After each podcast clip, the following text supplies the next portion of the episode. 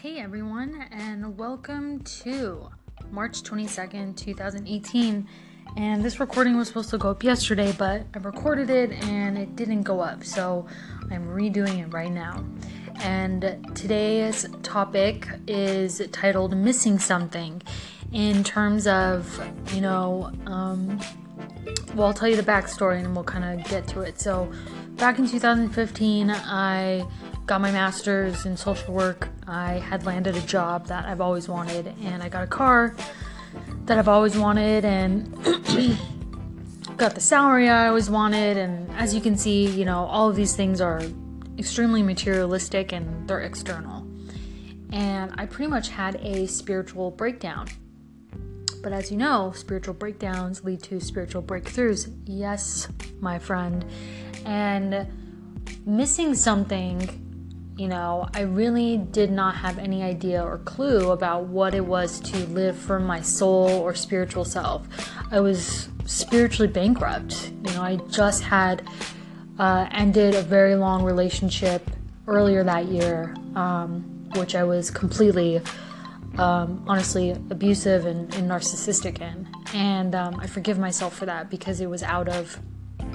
Uh, emotional survival. Basically, I was functioning at a level that I was completely unaware of because I hadn't, you know, looked at my shadows or my past or um, really haven't didn't like take any inventory on myself. I was just pretty much operating from reactivity, and it was then that I really started the journey, um, 2015 up until now, where I'm really working on, um, you know, redefining what it really means to be who Sarai is um, and the many parts of her um, that are not dictated by external forces, which is very hard and very tempting. I don't know if anyone's tried to do that, but it's like, you know, sometimes we subconsciously get hypnotized by things and we really don't realize it.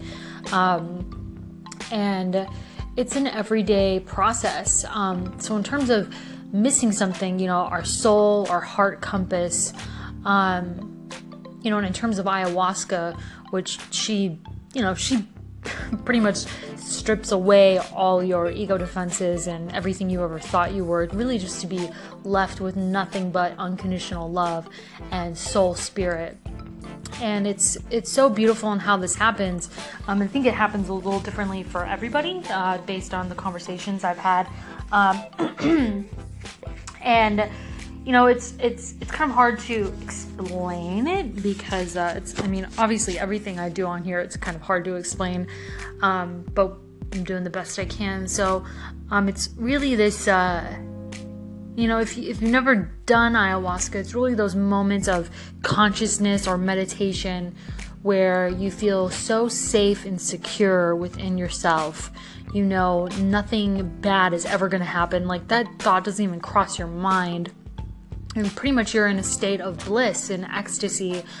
Um, and ayahuasca journeys are different in the sense that that just really washes over you, not just on an emotional level, but mental, physical. It's pretty much wired into your system um, because it creates this like such an intense emotional experience. And, and, intense emotional experiences definitely get written into our hard drive so to speak more than anything else.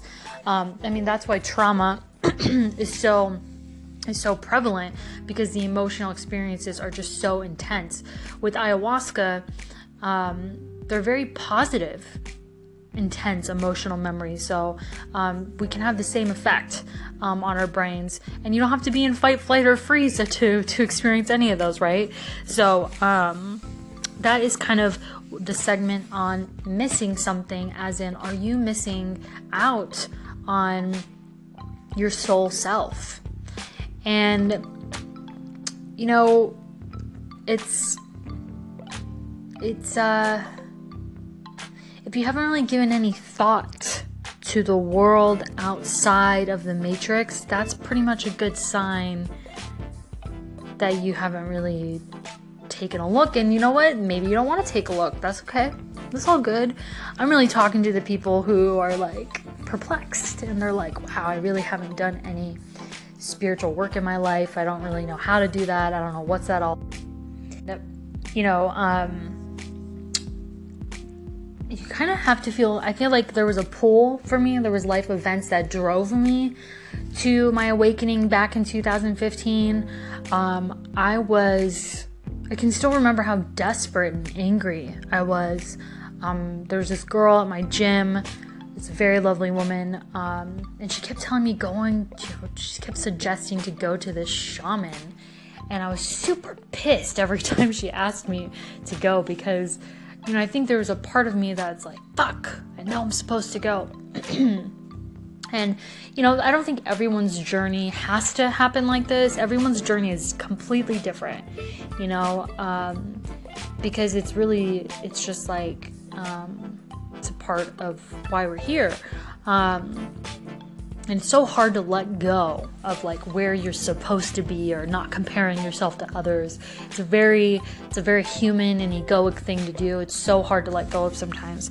And anyway so um, everyone's journey is different. So just because it doesn't sound like the same as mine doesn't mean you're not going through it. Some people have to go through horrible medical um, stuff to come to this realization. Some people have to go through horrible divorces, breakups, near death experiences. I mean, the list goes on to really wake somebody up, and somebody's breaking point is different, um, you know, for the, compared to another.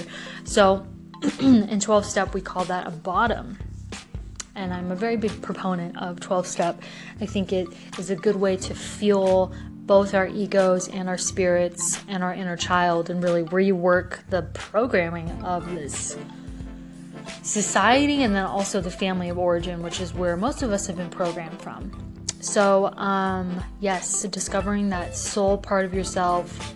Um, and really, it's it's a, a place of bliss that is in within all of us. That God quality um, if we're constantly focusing on third dimensional tasks and never really checking in with ourselves, or maybe we're always numbing out or dissociating, we don't really ever get to experience that bliss, um, which is our pretty much our birthright. I mean, anyone has the um, the right to feel that state um, anytime that they want to. However, how would you know it's there if you've never felt it, right? How would you know something exists if you've never seen it?